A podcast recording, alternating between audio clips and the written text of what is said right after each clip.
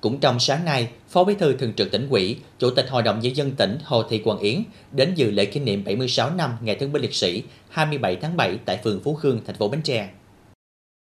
Tại buổi lễ, lãnh đạo Ủy ban Nhân dân phường Phú Khương thay mặt đảng bộ chính quyền và nhân dân phường bày tỏ tri ân và biết ơn vô hạn đến với các mẹ Việt Nam anh hùng, các cô chú thương binh, bệnh binh, thân nhân gia đình liệt sĩ, các gia đình có công với cách mạng về những hy sinh cao cả và những đóng góp to lớn đối với sự nghiệp giải phóng quê hương đất nước. Đồng thời kêu gọi các cấp ngành cơ quan đơn vị tiếp tục triển khai tổ chức thực hiện tốt hơn nữa pháp lệnh ưu đãi người có công với cách mạng phát động sâu rộng phong trào đền ơn đáp nghĩa để toàn dân có điều kiện chăm sóc người có công với đất nước. Dịp này, Phó Bí thư Thường trực tỉnh ủy, Chủ tịch Hội đồng Nhân dân tỉnh Hồ Thị Quang Yến đã vận động và trao 15 phần quà cho các gia đình chính sách